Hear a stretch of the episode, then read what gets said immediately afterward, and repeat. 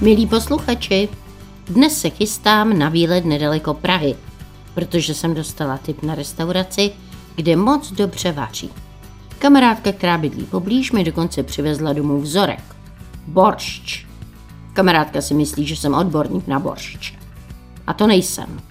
Jsem jen poučená svým tatínkem, jaký on jí dával boršč v dětství na Zakarpatí. A taky jsem zhlédla film, který byl celý založený na tom, že na Ukrajině se vaří zhruba 53 typů borščů a všechny jsou zaručeně ty pravé. Nevím, který je pravý, vím jen, že právě teď servírujeme na dvojce pravé omeletky. A o čem budou? To si probereme společně až po písničce. Omeletky začínají a jak víte, jde o komorní polední show se mnou, s Halinou Pavlovskou. Český rozhlas dvojka. Rádio, které vás baví. Milí posluchači, dvojka smaží omeletky a naplnila jsem je dnes velikány. Slovo velikán se dá chápat všemožně. Má maminka hledala velikány zásadně v lese. Vždycky, když jsme vyrazili na houby, tak volala Velikáne, velikáne, velikánoviči, ukaž nám svou velkou hlavu, uctíme pak tvoji slávu. Máma si zřejmě myslela, že ješitní hřeby naletí jejím slibům, ale málo kdy se jí podařilo nějakého velikánoviče obelstít. Táta hledal velikány zásadně v oblasti ukrajinské historie anebo poezie. A to zanechalo velké stopy na mém synovi, takže když se po 30 letech stěhoval do nového bytu, tak si se slovy tohle je má instantní vzpomínka na minulost, vzal sebou jenom zarámovanou fotografii básníka Tarase Ševčenka. Už antika bájela o obřím pokolení gigantů, titánů a kyklopů. Kyklopové byli zvláštní obři. Byli pastevci, žili v jeskyních a měli jen jedno oko uprostřed čela. Kyklopem jsme nazývali učitele chemie, který nejenom, že byl pořád pod parou a zprostě všechny urážel, ale byl krátkozraký a měl tlusté brýle, které mu oči zvětšovaly do fascinujících rozměrů. Ten kyklop byl příšerně vsteklý pedagog a dopouštěl se i výroků, ze kterých byl asi nejlepší tenhle. Okamžitě zalezte do laboratoře a já vám tam pustím plyn. Kyklop se říkalo taky jednomu pánovi v Týně nad Vltavou. Vyprávěl mi o něm Ivo Šmoldas. A ten muž prý velmi rád flámoval a všechny hostil.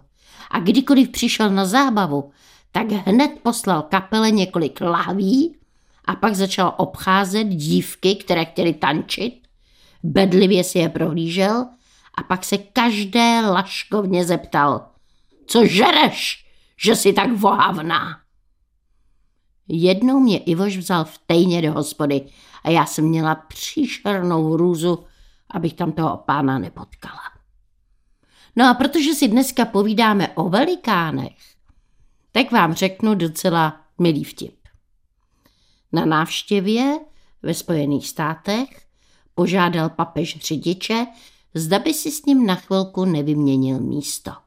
No jistě, jak by taky mohl nevyhovět papeži a pustil svatého otce za volant.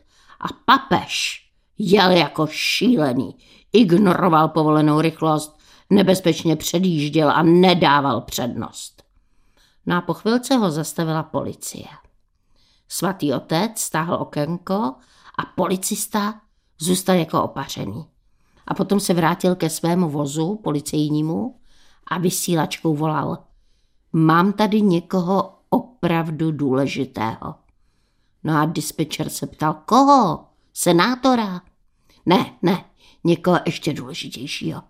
No tak prezidenta? Nebo koho?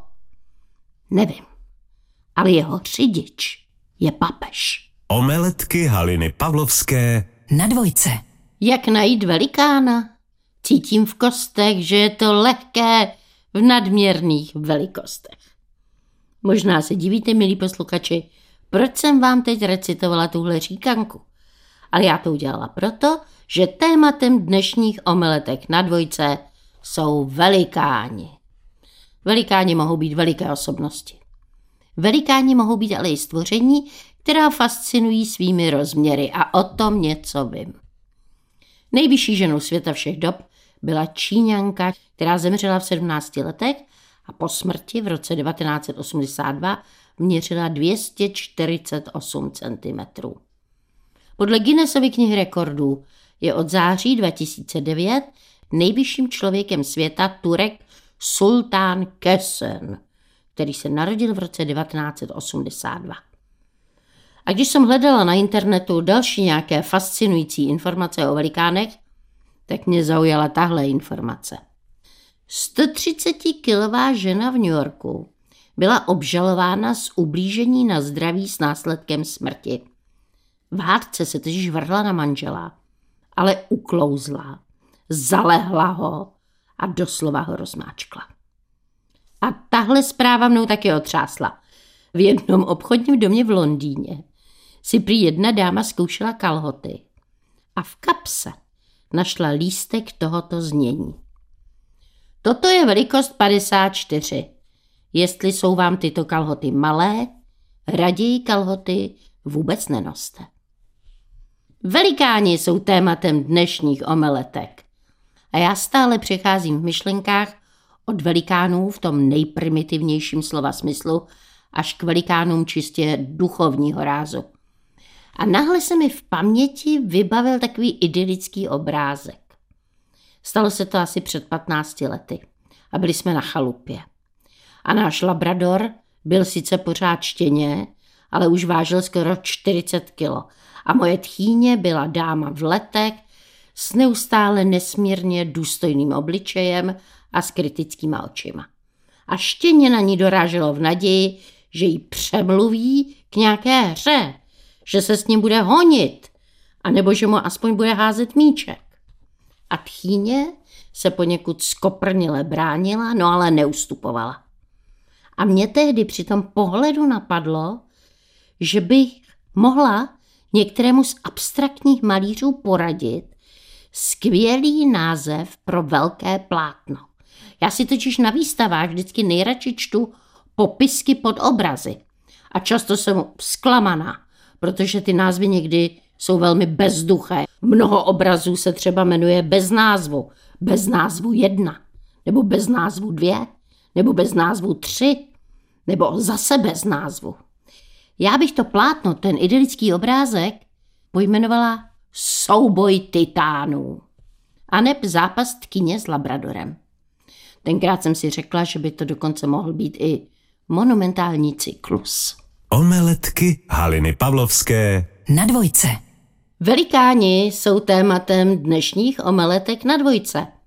A já jsem se rozhodla, že vám teď přečtu text, který mi poslala posluchačka paní Jana. A její text má název Muži s velkými egy.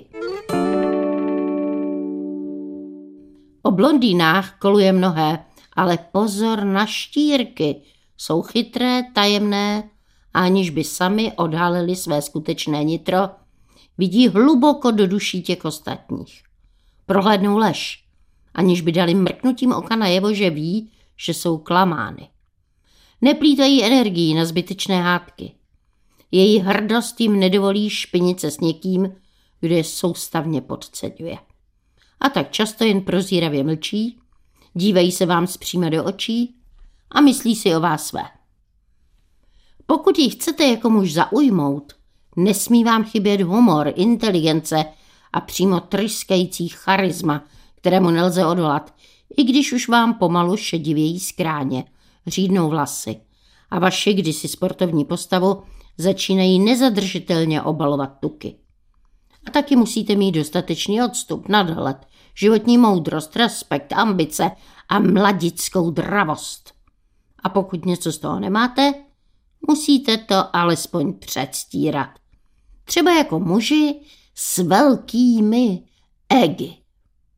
Tento druh se často cítí být permanentně ohrožen a za erotický zájem, útok nebo dokonce tlačení na pilu považuje snad úplně všechno.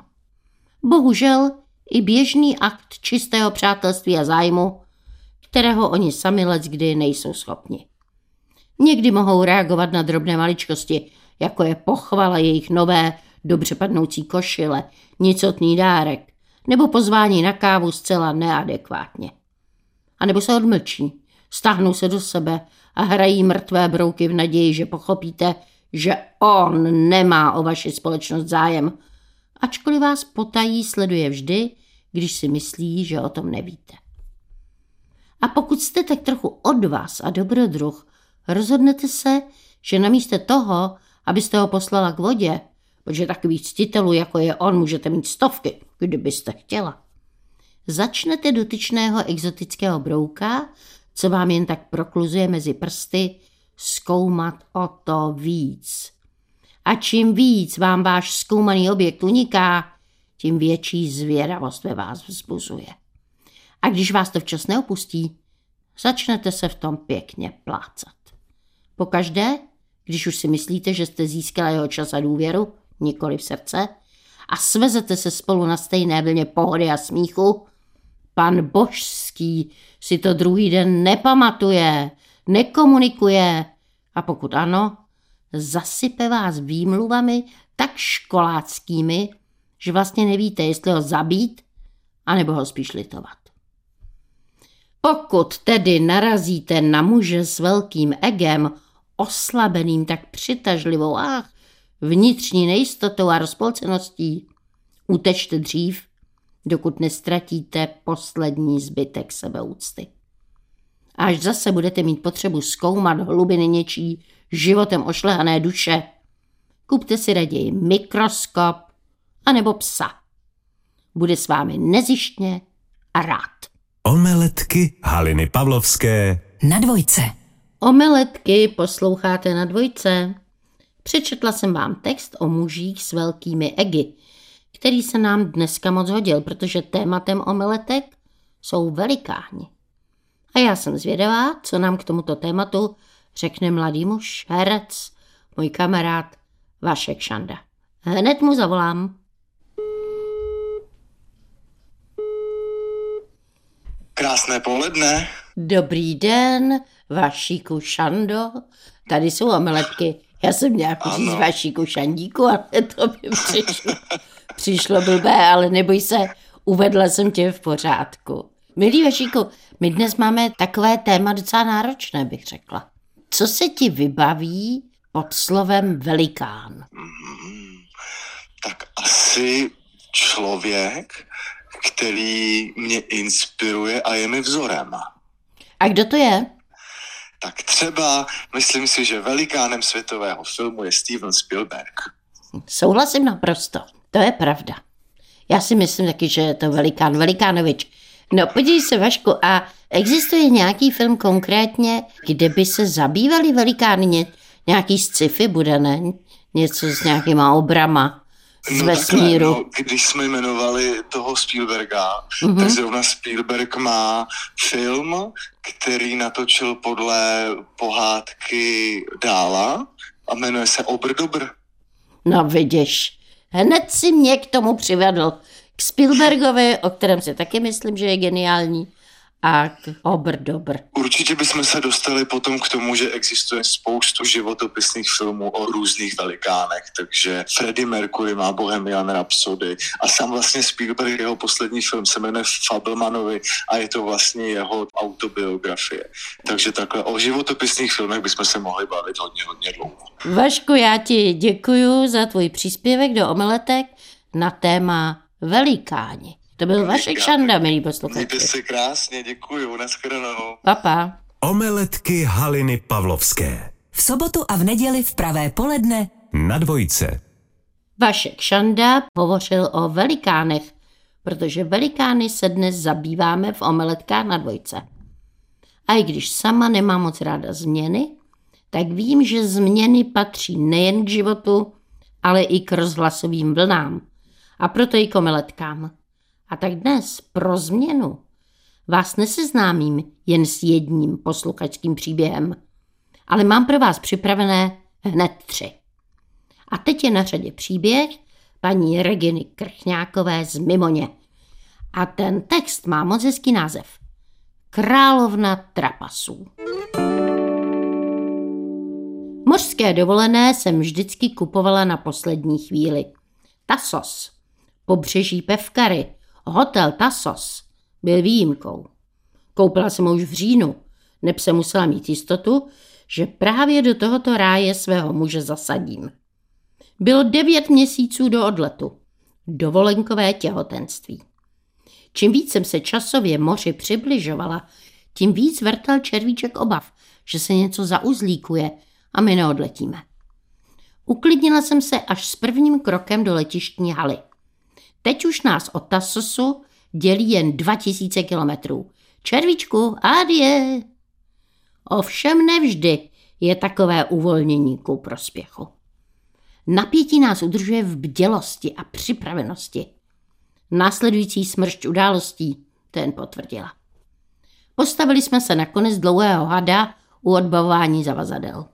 Už jsme byli téměř na řadě, když muž přede mnou řekl své ženě Romy, doufám, že si nedala nabíječku do kufru. Miláčku, neletím poprvé. Jasně, že nedala. Romy ne, ale Regí ano. Zrudla jsem a polilo mě horko, ačkoliv jsem si ještě před chvílí stěžovala na klimatizaci.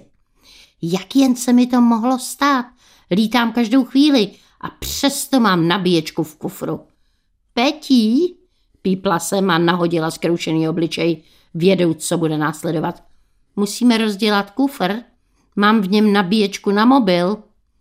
Rozdělat znamenalo zbavit kufr ochranné folie, do které jsme ho důkladně zabalili, aby se neponičil. Ty máš nabíječku v kufru? No jak je to možný? Vždyť jsem ti čet cestovní pokyny. Přiznávám, že když mi Petí čte návody, pokyny, instrukce, poslouchám na půl ucha nebo na žádné ucho. Polepším se. Ale teď je třeba rychle jednat a rozmotat zamotané. Když jsme jeden či druhý v nesnázích, fungujeme jako skvěle sehraný tým. Během pár vteřin byl kufr nahý jako novorozeně a rychlostí blesku jsem hrabala v pečlivě poskládaných šatičkách a našla nabíječku. Uf! Na šatičkový šmodrchanec jsem pak rychle zabouchla víko kufru a nahodila vítězný úsměv. Nebudu vyřazena z dopravy a to jsou přesně ty momenty, kdy se uvolníte, protože jste ze sebe schodili pořádný ranec tíže a přestanete být bdělí. Ve chvíli následující jsem se zamotala do své dlouhé panama sukně, zavrávorala, brkla o kufr a v další vteřině jsem ležela jako beruška s nohama nahoru. Můj muž chvíli váhal, jestli mi má pomoct z pozice vleže do polohy ve stoje, nebo jestli má dělat, že k sobě nepatříme. Došlo mu ale, že před chvílí mi sekundoval u hektického hledání nabíječky a že tedy už všichni ví, že jsme pár, nebo spíš páreček po hledání. Snažil se mi tedy pomoci, abychom z Forbíny co nejdřív zmizeli, jenže já se tak smála, že to nahoru šlo pomaleji, než mu bylo milé. A to jsem chtěla jít jednou za dámu a místo toho dvojitý mazec. Trochu to vypadalo, že se mé podvědomí postaralo o to, aby si co nejvíc lidí všimlo, že mám krásnou novou sukni v barvách moře. Tak doufám, že si všimli, když už se tu válím po zemi. Zavazadla prošla, teď jenom, abychom prošli my. Petí mě držel za ruku.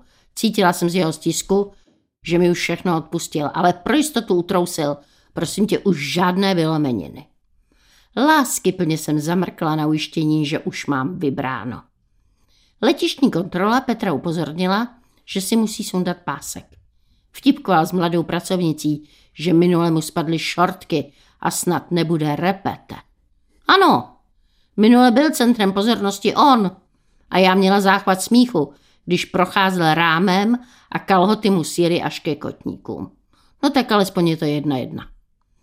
Letadlo mělo spoždění. Šla jsem se uklidnit do parfumérie a nechala se okouzlovat krásnými vůněmi drahých parfémů. K bráně jsem přišla na poslední chvíli. Petí mi držel místo ve frontě. Otevřela jsem peněženku, abych si připravila letenku a občanku a panika. Petí, já nemám občanku. Musela jsem jí nechat na dně boxu při kontrole. Klid, ještě jednou se podívej do kabelky. V zoufalství jsem útroby své bezedné kabelky vyvrala na zem letištní haly, ale hledání nebylo úspěšné. Už se vrátit nemůžu, uletělo by nám letadlo. Poletím na pas. Vzala jsem si ho sebou, kdybych náhodou ztratila občanku. To, že ji ztratím ještě před odletem, by mě ale ani ve snu nenapadlo. Nicméně se musím pochválit, jsem prozíravé děvče. Občanku jsem později našla v peněžence. Přednáška o tom, že si ji mám dávat stále na jedno místo, tedy byla úplně zbytečná, protože na svém místě byla, jenomže já ji neviděla. Když nám letuška u vchodu do letadla popřála klidný let, Petí se na mě významně podíval a utrousil. Děkujeme, bylo by fajn, kdyby už byl klid. Ale nebylo mu dopřáno. Jeho milovaná se drala uličkou, aby si už konečně sedla a s ní i rozvířený adrenalin. Stalo se, usedli jsme. Petí má vždycky v letadle prostorový problém. On, jako muž mohutné postavy, se s nádechem do sedačky nasoukal a zhluboka vydechl. Ale spočínutí jsme si dlouho neužili. Spletla jsem si sedačky a zabrala místo o řadu dál. Petí se na mě rezignovaně a trochu naštvaně podíval, když musel uvolnit místo příchozím. Holka, ty dneska opravdu nemáš svůj den. Já jen doufám, že se tě ten čarný Petr na dovolené pustí a že zůstanu jen já. Na dovolené jsem krape toho neklidu a vzrušení zajistila, ale bylo to rozprostřeno do 15 dní a to už se dalo celkem dobře vydýchat. No tak jenom na mátkou. Přišla jsem ráno na snídani a Češka od protějšího stolu na mě významně spiklenecky pomrkávala. Přistoupila jsem k jejímu stolu a ona si moje ucho přitáhla k svým ústům. Máte obráceně šaty. Vykulila jsem oči. Doufala jsem, že ostatní dovolenkáři, stejně jako já, ještě neproloupli oči po bujarém řeckém večeru a pelášila jsem na toaletu udělat zrubulíc. Paní s očima na stopkách mi věnovala úsměv, když to přináší štěstí. A tím zasela do mého podvědomí informaci, jak snadno získat štěstí a hned druhý den jsem odcházela z pláže, tentokrát se šaty se zády na břiše. Vypadá to, že potřebuju hodně štěstí. A další fopa se mi stalo při večeři. Na talířek jsem si nandala salát, paní servírka nám chtěla dát čistý ubrus, já jí chtěla poskytnout pomocnou ruku a tou druhou jsem schodila talíř s rajčaty, brokolicí a rukolou. A zelenina byla rozlítaná po zemi, talíř naštěstí přežil. U všech mých škobrtanců byl přítomen můj muž. Ocenila jsem že svými poznámkami ve mně nevyvolával nelibé pocity. Myslím, že mě má rád. I se všemi mými trapasy, průšvihy, potrhlostmi, vylomeninami. Má mě rád takovou, jaká jsem. A když dopíšu povídku, jako je třeba tahle, a přečtu mu ji, Mile se na mě usměje. Ty jsi tak úžasná. Já jsem šťastný, že tě mám. Omeletky Haliny Pavlovské na dvojce. Královna trapasů se jmenoval příběh, který do omeletek na dvojku poslala posluchačka paní Regina Krkňáková a udělala mi radost. A vy, milí posluchači, mi taky uděláte radost, když se píšete své pocity a vzpomínky a nápady a pošlete mi je na adresu halina zavináč rozhlas.cz a nebo na adresu Českého rozhlasu Dvojka, Vinohradská 12, Praha 2, 120 00. A představte si, že mám pro vás ještě jeden příspěvek. Je to báseň a je pochopitelně o velikosti. A napsala ji posluchačka paní Věra Zikanová. O hubnutí. Hubnu, hubne, hubneme. Už tři měsíce si jídlo odpírám, na váhu se schválně nedívám. Kalhoty hlásí, že pět kilo je dole. Už obleču k mé radosti asi troje. Hubnutí jde ale velmi pomalu, na to, že jsem omezila potravu. Snídaně a oběd mě vždy potěší. Občas mé já ráno větrničkem zřeší. Večeře a svačiny jsem úplně vypustila, raději jsem si vanu plnou vody napustila. Smívám ze sebe své velké chutě. Nadbytečná kila se ke mně chovají krutě. Jak kila ke mně, tak já k ním. Večera a odpoledne se najust nenajím. To by v tom byl čert, abych nad nimi nevyhrála. Být odostenčí, no to bych si moc přála. Tak mi prosím držte všichni palce, ať neodpírám si nadarmo kus toho žvance. Omeletky Haliny Pavlovské Na dvojce. Do omeletek na dvojce poslala posluchačka paní Věra Zikanová svou báseň, které popisuje svou touhu zhubnout a zároveň své rozhodnutí, že si odepře ten svůj žvanec. Já mám často stejné pocity a přesto jsem se rozhodla, že vám teď nadiktuji recept na jídlo, které je moc dobré, dá se ho sníst docela dost a nemá extra moc kalorií a chutná skvěle. Dám vám recept na pokrm, který můj muž rozkošnicky nazýval pikantní halina. On totiž zkomolil původní název Picante de Galina, což znamená pikantní slepice. Já osobně jsem ale tuto lahůdku většinou připravovala z kuřete. Takže Picante de Galina. Slepici nebo kuře nasekejte na menší kousky a osolte. A na dvou lžících oleje osmahněte dvě na krůžky nakrájené cibule a dvě nasekané paličky česneku. A potom přidejte slepici, maso opečte ze všech stran a opepřete. A přidejte šálek vývaru a duste pod pokličkou asi hodinu. A na dvou lžících oleje v jiné nádobě poduste třetí cibuli, plátky oloupaných rajčat potřebujete asi čtyři kusy a dvě na kostky nakrájené větší brambory. Přidejte pepř, sůl, ostřejší papriku a šálek vývaru. Duste 10 minut, potom přidejte trochu strouhanky k zahuštění a ještě 5 minut duste. A potom tuhle omáčku nalijte na kuře a nechte ještě společně podusit, až se šťáva tak z poloviny odpaří. A podávejte obložené zelenými olivami a splátky vařený vajec. Je to nezvyklé a fakt dobré. Mimochodem jsem se tuhle dozvěděla, že nejtěžší slepičí vejce přiváželo skoro půl kila. A já osobně jsem si dlouho myslela, že největší vejce snáší pštros. Ono je to svým způsobem pravda. Ale největší vejce v poměru ke své tělesné velikosti snášejí novozélandská kivy. Abyste měli lepší představu. Vejce pštrosa tvoří pouze 2% jeho váhy. Když matka porodí dítě, tak to dítě má většinou tak zhruba 5% hmotnosti matky. Ale vejce kivy má prý až 20% hmotnosti samičky. Velikán G.B. Shaw pravil. Velikost je pouze jedním z pocitů malosti. Kdyby velký člověk mohl dosít si toho, že bychom mu rozuměli, oběsili bychom ho. Omeletky Haliny Pavlovské Na dvojce. Milí posluchači, dnes jsme v omeletkách na dvojce řešili velikány. Před písničkou jsem citovala velikána literatury, dramatického umění G.B. Shaw a mně se o něm moc líbí tahle historka. Shaw si jednou prohlížel obraz, na kterém některé předměty měly prapodivný tvar. A Shaw řekl, některým umělcům se při pozorování světa stává totéž, co mnohým filozofům. Usilují o formu, a přitom se jim ztrácí obsah. No a potom zavzpomínal.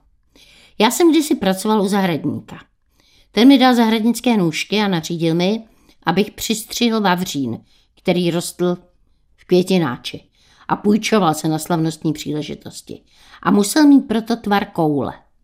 No tak já jsem začal sestřihávat vyčnívající výhonky, ale ať jsem se snažil, jak chtěl, ne a ne dosáhnout kulovitého tvaru tak jsem pořád ubíral na jedné straně, pak na druhé.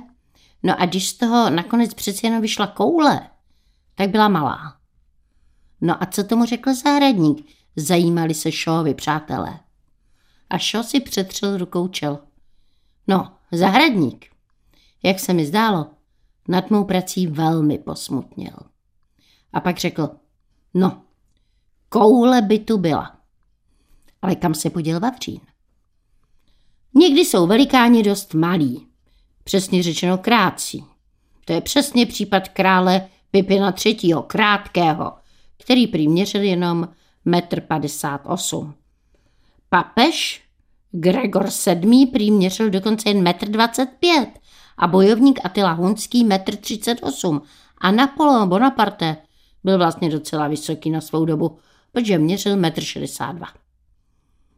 Po velikánech nesou jména hvězdy. Po velikánech se nazývají ulice. Po velikánech dostávají jména děti. A někdy to i z velikány jde od deseti k pěti.